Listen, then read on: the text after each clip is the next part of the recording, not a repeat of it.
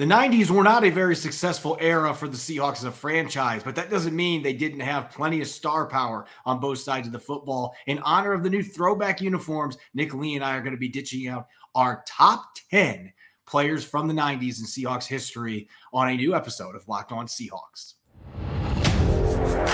You are Locked On Seahawks, your daily Seattle Seahawks podcast, part of the Locked On Podcast Network your team every day.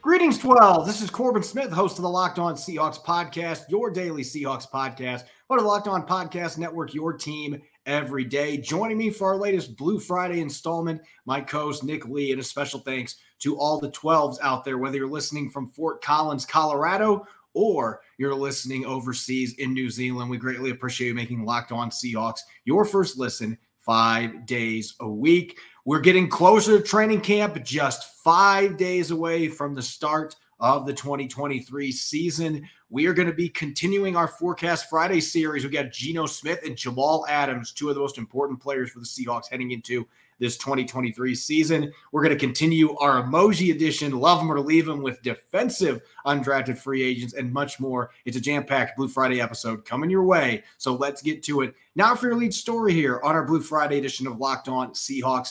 Earlier this week, the Seahawks finally, after years of waiting, unveiled their 90s throwback era uniforms. Now there's truly a 90s era theme in the city of Seattle. Everybody's pretending it's the 1990s, and rightfully so, because we talked about on Wednesday, those uniforms, as Bobby Wagner put so perfectly, are very fire. They did them perfectly, perfect execution, revealing them with the 90s bedroom, the Walkman, the old school television, everything that was in that room. The Seahawks did well. And that got us thinking, Nick, with this 90s fever in the Pacific Northwest Let's go back to the 1990s for the Seahawks. Now, let's not talk about the records they had because that would make this a depressing episode, but there were still some really good players on the Seahawks in the 1990s. So we decided to put ourselves to the test and put together a top 10 players in Seahawks history from the 90s. And this is just strictly the 90s. So Hall of Famers that only played in the 80s, we're not going to be talking about them in this segment. It's all about the 90s. What did you do for the Seahawks from 1990 to 1999? So, Nick, I, know that this was a little tougher assignment for you. I, was only, I mean, I was around for the 90s, but I only watched live about half of them because I was barely old enough to understand football. But still, I've gone back and I've watched a ton of these guys. I've watched old games. Feel like I'm pretty prepared for this, but we're going to be looking at all pros, Pro Bowls, stats, other things of that nature, how important they were to the team. How does your top 10 list shake out for Seahawk players from the 90s? Well, I gotta say, Corbin, I am a little intimidated by this, um, and I'll just be up front. I grew up in San Diego. I grew up a Chargers fan as a, as a kid um, until they broke my heart, of course, and moved to that stupid town up north. And you know, moving here, I, I, I was a true 12. I married a Seahawk girl. We got married right around the when the Seahawks won the Super Bowl. So I've really had a late start. So some of this history, I feel a little bit intimidated, and I'm sure people will uh, disagree with my list. But I did the best I could with some stats and you know old film I've watched a little bit. So I'm going to start, you know, going from 10 to 1. Um, Darryl Williams, I have at 10. Um, just a, a, fine, fine safety. And I don't know how much you want to break down each one, but he had 20 interceptions uh, between 1996 and 1999, which is pretty impressive. And I had Walter Jones at nine. So before you get all the, the pitchforks out, um, he was a Hall of Famer mostly for his work in the 2000s. So yeah. Walter Jones really, I mean, he kind of laid the foundation in, in the few years he played in the 90s. Um, but if we're, we're cutting that the time period off in 1999, I'm sure he was a top 10 player, um, Pro Bowler. I think it was in 98 or 99. Um, so yeah, he's he's definitely in, in, the mix for sure. Warren Moon, I got an eight. Uh, fine quarterback, Hall of Fame quarterback. You know, in well into his 40s, uh, which is impressive. He was even playing um, at back then. You know, so the the stats were a little. Uh, you know, they weren't they weren't video game numbers for, for the Seahawks, but still pretty impressive considering the, the team he had around him and, and you know his age. And Joey Galloway, I have at seven. You know, one of the more dynamic receivers the Seahawks had, you know, pre uh, millennium change, and 37 receiving touchdowns. And I actually had Brian Blades ahead of him um, only because he had uh, just about a thousand more yards, or over, you know, almost 1,400 more yards receiving, um, and almost double the receptions, or maybe not almost double, but uh, a significant a number more of receptions than Joey Galloway. So he had his years of production, 3,000 yard seasons, I believe, in, in the 90s as well. So I have him, Brian Blades ahead of him. Chad Brown at five, and that might be too low, honestly. Um, he is the only first team All Pro, uh, and best of my research, voted for the Seahawks in the 1990s besides Cortez Kennedy. So he, he's really he's there's a, I think there's a big gap between five and the rest. And Eugene Robinson at four, um, you know, second interceptions, back-to-back Pro Bowls. That 1993 was insane. Nine nine interceptions led the NFL. Michael Sinclair, second in franchise sacks. I believe is 16 point, uh, 16 and a half sacks he had in 1998. I believe that is still a single season franchise record, if I'm not mistaken. Three straight Pro, three straight Pro Bowls. Um, Chris Warren, of course, is the was the franchise leader in rushing for um, you know second now. Three straight Pro Bowls. And then, of course, we, we, have to end with Cortez Kennedy himself and number one. I don't really think that's much of a debate, but uh, I know our list's a little different, and I went a, a, little bit different ways. I considered some Pro Bowls and All Pro votes um, over some stats. I did weight approximate value a little bit as well. That Pro Football Reference, uh, Cortez Kennedy number five all time that list. Eugene Robinson actually was number two um, in 90s players uh, for approximate value. So I might have you know ranked him a little too low, but that's my list. Corbin, what you got? Yeah, mine's pretty similar in some regards. And Cortez Kennedy was the Seahawks in the 90s. He's got to be at number one. I mean, we're talking about a guy that won Defensive Player of the Year in 1992 for a two win football team. That just doesn't happen. You have to be beyond dominant to get noticed that way. But he was 14 and a half sacks that year. And that defense was pretty good. If the Seahawks would have had even a marginal starting quarterback, they'd probably win eight or nine games, might be a playoff team. That's how much not having a quarterback impacted that team. They had a lot of really good defensive players. Eugene Robinson was on that squad as well. I have Chris Warren in there at number two. And this one I was torn on because Eugene Robinson was ridiculous from 1990 to 1995. 28 interceptions, almost 600 tackles, seven forced fumbles, but he only got voted to two Pro Bowls and one All Pro team.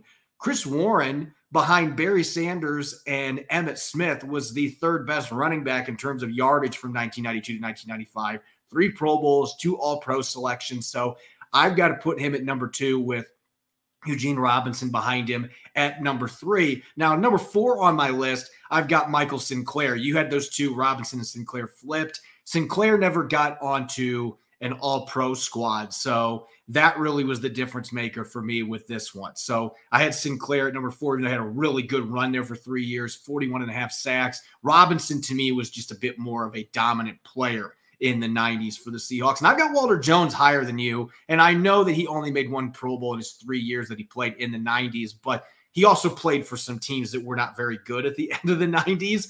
And it was obvious from day one that Walter Jones was a special tackle. And so even though the Pro Bowls aren't there, I've got to have him at number five because he still was one of the best players that the Seahawks have had. And looking at the rest of my list, I've got Chad Brown at number six. He had the all pro first team selection, a couple of Pro Bowls, very productive, 19 and a half sacks as an outside linebacker. Joey Galloway, maybe the biggest surprise here. I considered Brian Blades, and I know raw stats. He's got better stats than what Joey Galloway did as a receiver, but Joey Galloway didn't play in as many games. He still had 3,000 yard seasons. He rushed for over 300 yards. And oh, by the way, he returned four punts for touchdowns. And that really was the deciding factor for me, the special teams aspect. Even though he was never voted to a Pro Bowl or an all pro team, uh, he was a guy that absolutely deserved to be on this list in my mind with what he did on special teams. And again, both those guys didn't play on very good teams. You can make arguments for all of them. And closing out my list, I actually have Darryl Williams at number eight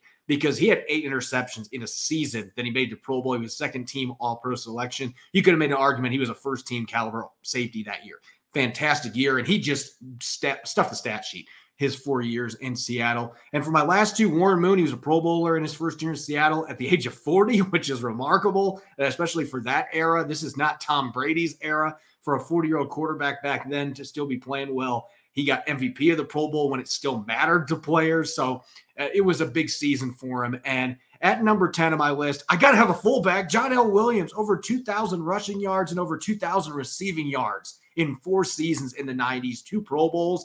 I mean, we're talking about a fullback. Even in the early 90s, that's pretty darn impressive numbers from that position. So I've got John L. Williams sneaking in there over Brian Blades. Blades would have been my next player that I picked on that list. And like Galloway, he was hurt by playing with some poor quarterbacks at times during his tenure with the Seahawks. Coming up next, we're going to continue our forecast Friday. We've got Geno Smith and Jamal Adams to cap things off as we head into training camp. We're going to look at their 2022 seasons in review. That might be pretty quick with one of those players. And then we're going to be looking at forecast for the upcoming season, what we expect from Geno Smith and Jamal Adams. Don't go away. You're listening to the Blue Friday edition of Locked On Seahawks.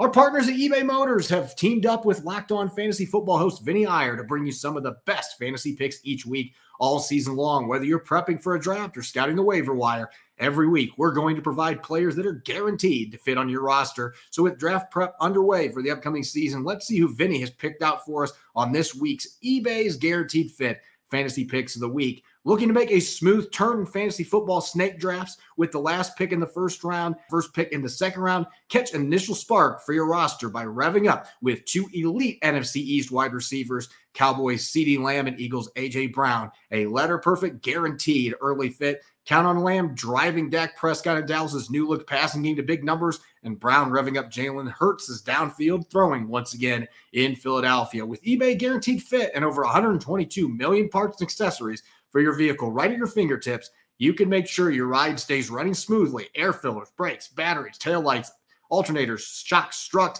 you name it. eBay Motors has it, and they'll make sure it's the right fit for your car because eBay Guaranteed Fit helps you understand exactly what part you need for your vehicle the first time. So go forward, switch gears, crank the AC, and say goodbye to sweating And if your needs a little fixing up because now you'll know you'll always be set for success from the get go with eBay Guaranteed Fit. Everything your vehicle is calling for is just a click away. For the parts and accessories that fit your vehicle, just look for the green check. Get the right parts, the right fit and the right prices. ebaymotors.com. Let's ride. eBay guaranteed fit only available to U.S. customers. Eligible items only. Exclusions apply. You're listening to Blue Friday edition of Locked On Seahawks. It's your host, Corbin Smith. Glad to be joined for today's episode by my co-host, Nick Lee. And a special thanks to all the 12s out there. We greatly appreciate you making Locked On Seahawks your first listen five days a week. For everydayers coming up on Monday, we're going to be getting to the key questions, the key storylines on offense going into training camp. will only be three days away from the festivities beginning at the VMAC. You won't want to miss it. I hope you'll be listening in. It's time for our final forecast Friday of the offseason. At this point, we've tackled almost all the key players for the Seahawks on offense and defense. And now we've got two of the most important players to cap things off. Geno Smith, who was number one in our 90 man countdown, and Jamal Adams, a player the Seahawks are certainly counting on to rebound from an injury. Let's start, Nick, with Geno Smith. And being the quarterback, we have talked about him tons this offseason, coming off the magical comeback player of the year season, where he led the league in completion percentage, finished fourth in touchdown passes. Really a remarkable year. Broke Russell Wilson's single season passing yardage record as well. Ran the ball well when the Seahawks needed to.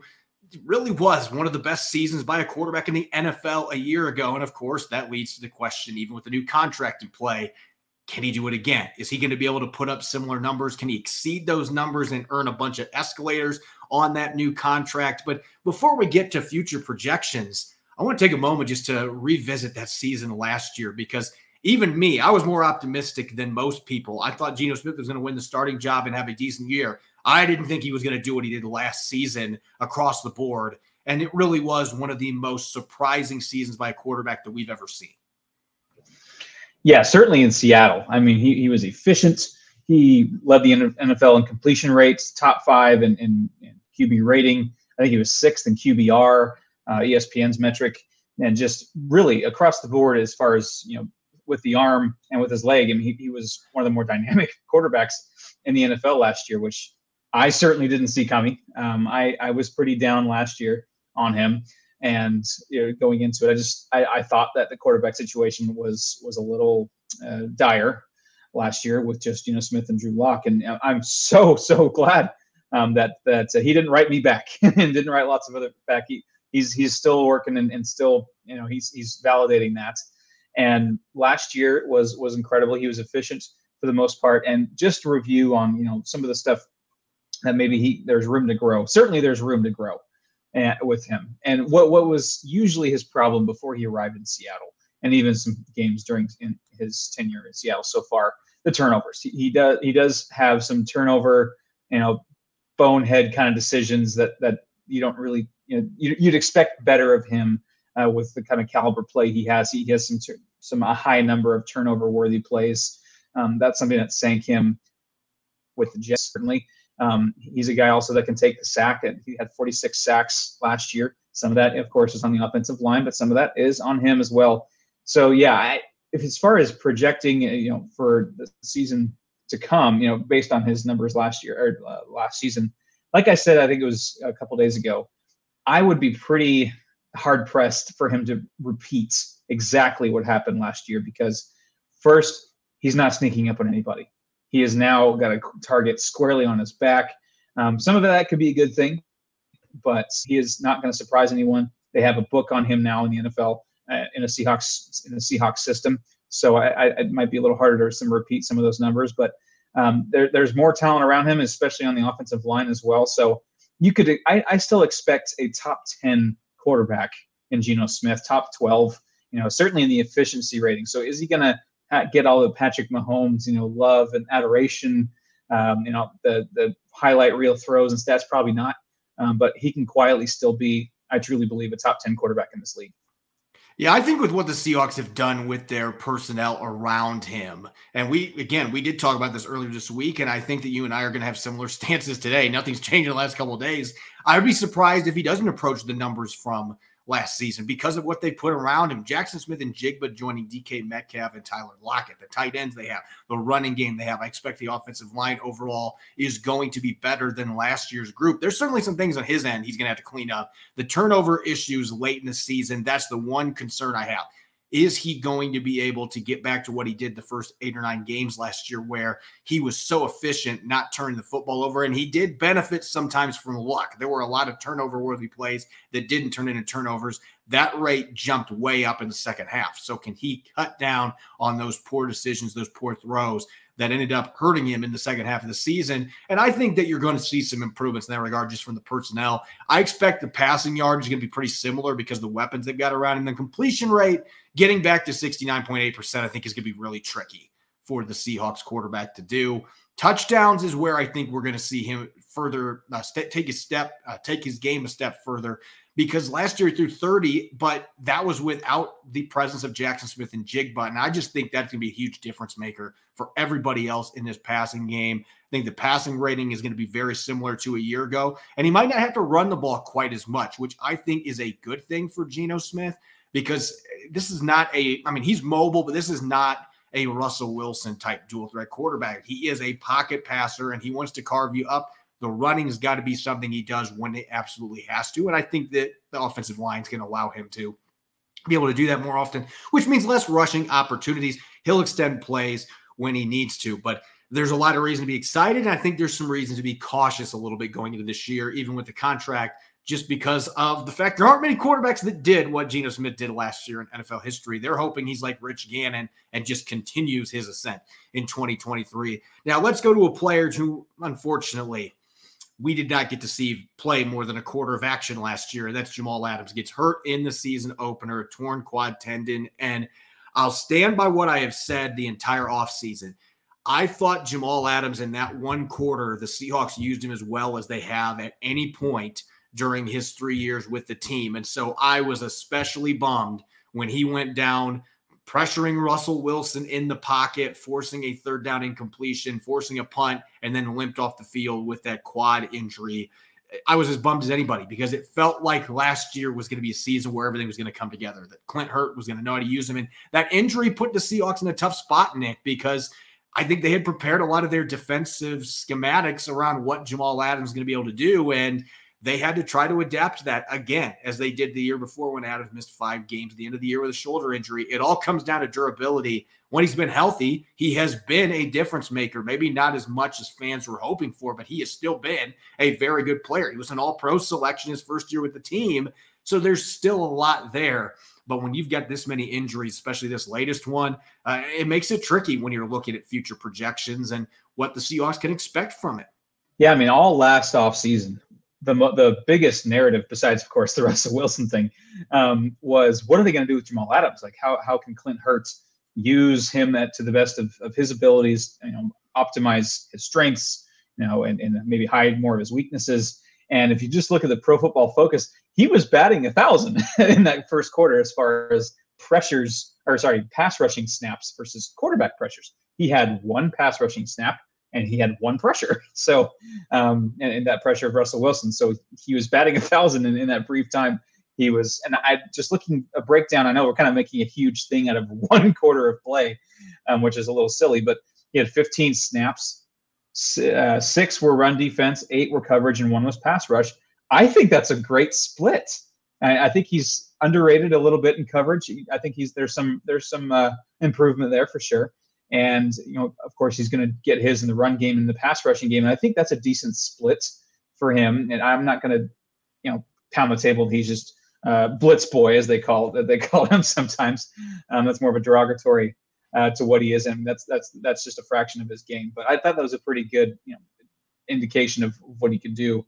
Um, so yeah, of course, it, it's a it's impossible to forecast the 2023 season with him. How explosive can he be? How how how much can he recover? We've seen um, in in all sports. I mean, you saw like Ronald Acuna Jr. In, in, baseball take a whole season really to get back to after that knee injury to get back to being so explosive. And in football, you know, Jimmy Graham, remember that, uh, where it, it took a little bit to get him where he was playing, but he wasn't, you know, that explosive for a long time. So you wonder how Jamal Adams can can hit the ground running and become and still be that explosive you know dynamic playmaker that he is on defense from week one. I, I have a hard time believing that. Um, I know he's an, an elite athlete, um, but I, I do. I, it's cause for pause at least to start the year um, to forecast what he could do uh, with, with, with all that stuff that's, he ha- he's had to heal up. Yeah, it's really tricky because of the injury he is coming off of. There is a track record of guys struggling to make it back for that injury. Now, there have been plenty of examples of guys who've bounced back and looked like their pre injury selves, but this is one of the tougher injuries to return from. And it's a rare injury. It doesn't happen a lot. You don't see a lot of guys suffer this injury. So, there's not a lot of evidence out there to work off of, especially in the NFL. This is a very rare injury in the NFL. You don't see a lot of torn quad tendons. It just doesn't happen often. And Jamal Adams, unfortunately, suffered that a, a non contact injury last year, rushing after Russell Wilson. So, without seeing him on the practice field yet, it's really tricky. The only thing we can do projections wise is we have to look back at what Jamal Adams did before these injuries the last couple of years have really wreaked havoc on his game and prevented him from making the impact Seattle hoped for and trying to model what those stats might look like, especially with what we anticipate Clint Hurtt is going to do with this defense. And so for me, both years he's been healthy, at least fairly healthy. He's been in the 80s for tackles. I would be confident that he's going to get in that range if he played in all 17 games. And I know that's a big if with Jamal Adams, but we do not account for injuries with these projections on any of these players.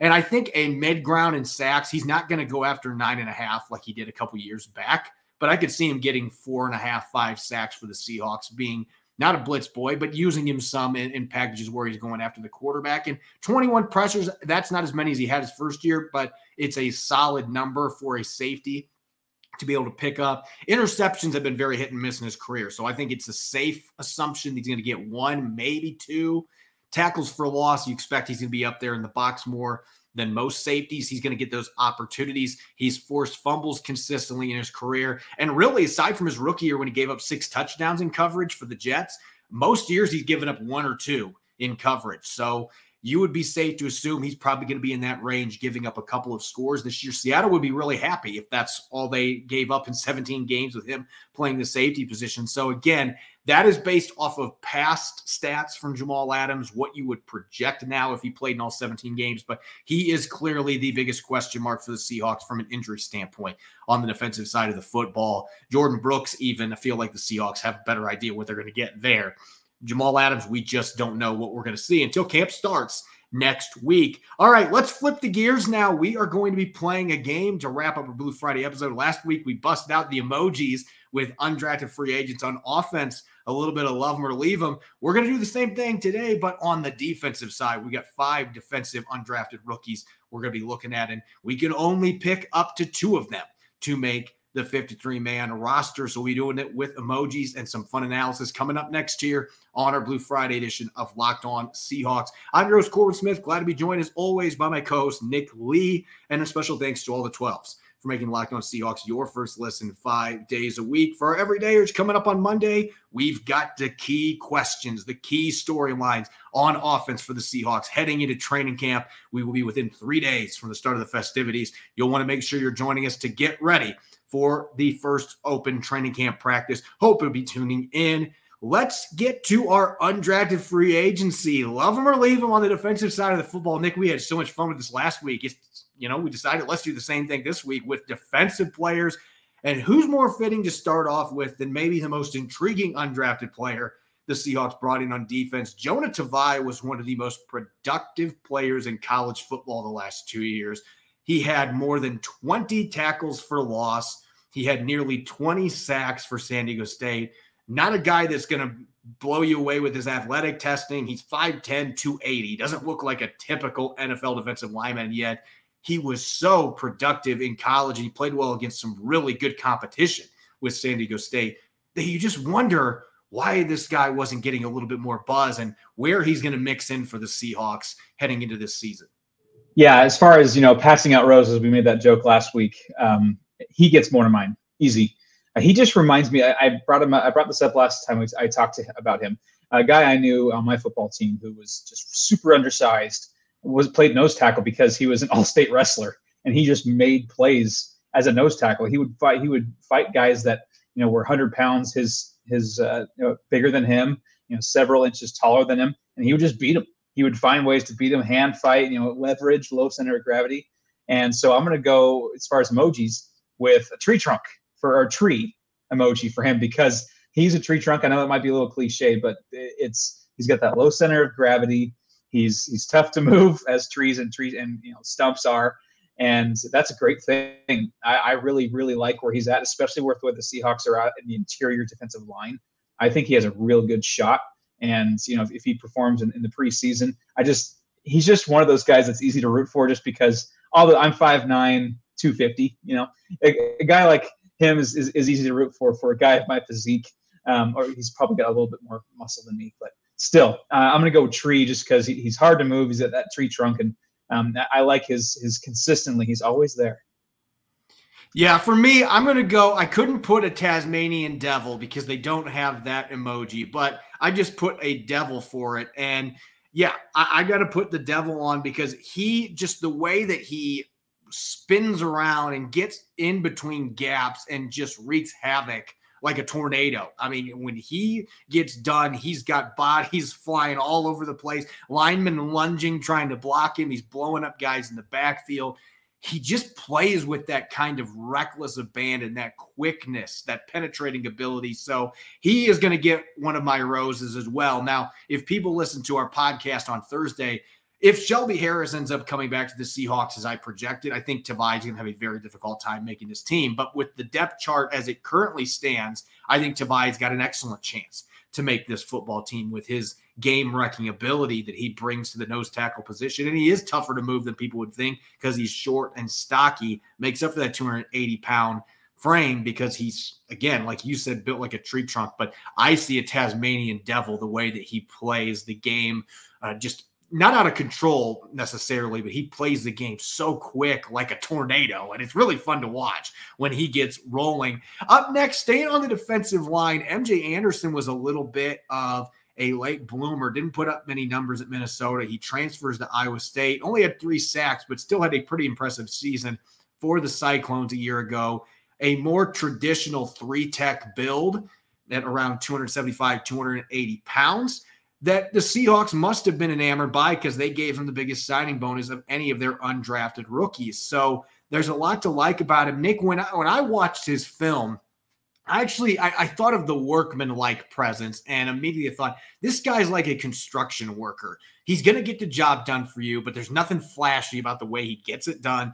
Maybe he's not to get a ton of sacks, but he'll get a decent number of pressures for you. I think at least from a developmental perspective, I think he's to have a hard time making this football team but I think as a practice squad guy, he could develop into a rotational NFL defensive lineman. Because I do see that construction worker, that work ethic, the ability to get the job done, even if he doesn't do it in any flashy way. Yeah, I went in a similar vein with that. I did a clock emoji because um, he's a throwback. He's a throwback guy. Turn back the clock. Um, there's some times where he went in like a four point stance. Um, he's he's pretty. He's not very polished, but he just gritty. Gets gets the job done.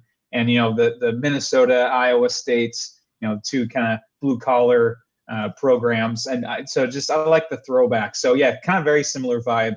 Um, you know, I have I'm I have, I'm not going to give him a rose, but uh, I just like the style.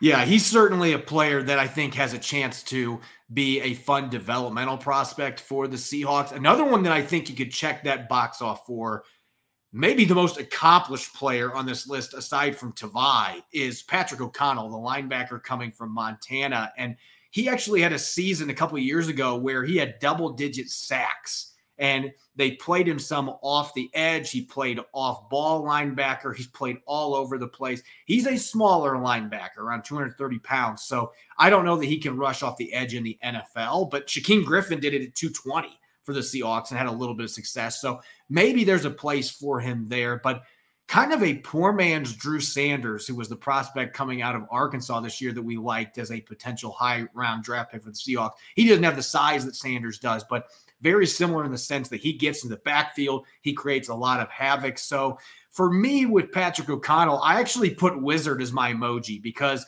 you wonder how a guy at that size, if you're watching on YouTube, you can see he's not a big dude, but for him to get the sacks and the pressures that he gets off the edge and then be able to drop back. He picks off passes. He can play coverage. He's a tough run defender. He's kind of a jack of all trades wizard at that size. And so he is one that intrigues me. I'm not going to give him a rose just because Bobby Wagner, Devin Bush, I think Jordyn Brooks is going to be healthy. Vi Jones, Jon Rhattigan going to be really hard for an undrafted player, but he's another one in the future that I could see playing significant snaps for the Seahawks potentially. Yeah, now I'm going to go with the trophy emoji um, mostly because you know he, like you said, he he's not he's not going to be the, the, the flashiest you know toolsy guy on on the field, um, but he has the accolades. He's got the all conference. He's got the stats. He's got pretty much any accolade you want at linebacker. So I, am going to go with the trophy just because he, he's just yeah that that's what he's got going for him. He doesn't have much else as far as you know that physical freakiness, but he's got he, he's got it where it counts, and that's accolades and production. Yeah, he somehow got the job done. And those kind of guys have had some success in Seattle in the past. Players that maybe are overlooked because they don't have the right size, they don't have the right measurables, and yet they find ways to get it done. On the other end of the spectrum, Lance Boykin the corner coming out of Coastal Carolina. You want to talk about a guy that looks like he was made by Pete Carroll on a Madden video game. Lance Boykin is definitely that kind of player. He's 6'3, a little over 200 pounds, really long arms. I mean, he looks like the prototypical outside corner that Pete Carroll has desired throughout his entire time in Seattle. And I put a seedling as my emoji because not because I think he's going to get bigger. That's I don't think he's going to be six four or six five in a couple years, but this is a player that is still growing and developing at the position. And he started his college career at Old Dominion, didn't play a ton of snaps. He's played plenty of special teams, though. This is a guy that Pete Carroll is going to be excited to get his hands on to try to develop. So I see him as a seedling that in time maybe could find his way onto the roster for the Seahawks. For me, this was a pretty low hanging fruit. the spider emoji, um, just daddy long legs. You know, the long, like you said, created from from Pete Carroll's creative player uh, laboratory. So yes, the Spider-Man, long legs, long long arms, just the six three. I mean, just the typical guy that that that Pete Carroll covets and you know drools over at, at, at the cornerback position. Um, so yeah, the physical traits are there. Not really gonna, not ready to give him a rose. That cornerback room is pretty crowded right now. Um, but you, you just like those physical tools. Certainly a player that could develop it, and he's really a good special teams guy. So that's something to keep a close eye on because we've seen players like that sneak onto the roster or they've gotten promoted for a few games as practice squad guys. So maybe Boykin ends up being one of those players, and then a year or two from now, if a couple of these other corners that are on the roster or elsewhere, he might be a guy that can play his way into a reserve role behind Devon Witherspoon and Riq Woolen. And coming in last here, maybe the second most intriguing player on this list in terms of potential to make this football team. Jonathan Sutherland from Penn State didn't start many games for the Nittany Lions, but one of just two players in school history to be a four year captain. That says a lot about what this young man brings to the table from a leadership standpoint. He can play in the box. He had a really impressive pro day workout. Didn't have the stats necessarily, but you watch the games and he always jumped out with positive plays. And so for me, I decided to go with a safety pin for his emoji because I could see him being a guy, especially if Jamal Adams, we talked about earlier, if he's not quite right at the beginning of the season, this is a guy that can play that box lighter linebacker role. He did it at Penn State. He's kind of got some Ryan Neal in his game, a different body type, but he plays with a similar fire and similar strengths. And so he might be that safety pin for you if you need somebody else that can play some reps like that at the beginning of the season while you're waiting for Jamal Adams to get back. Yeah, I like the Ryan Neal comp.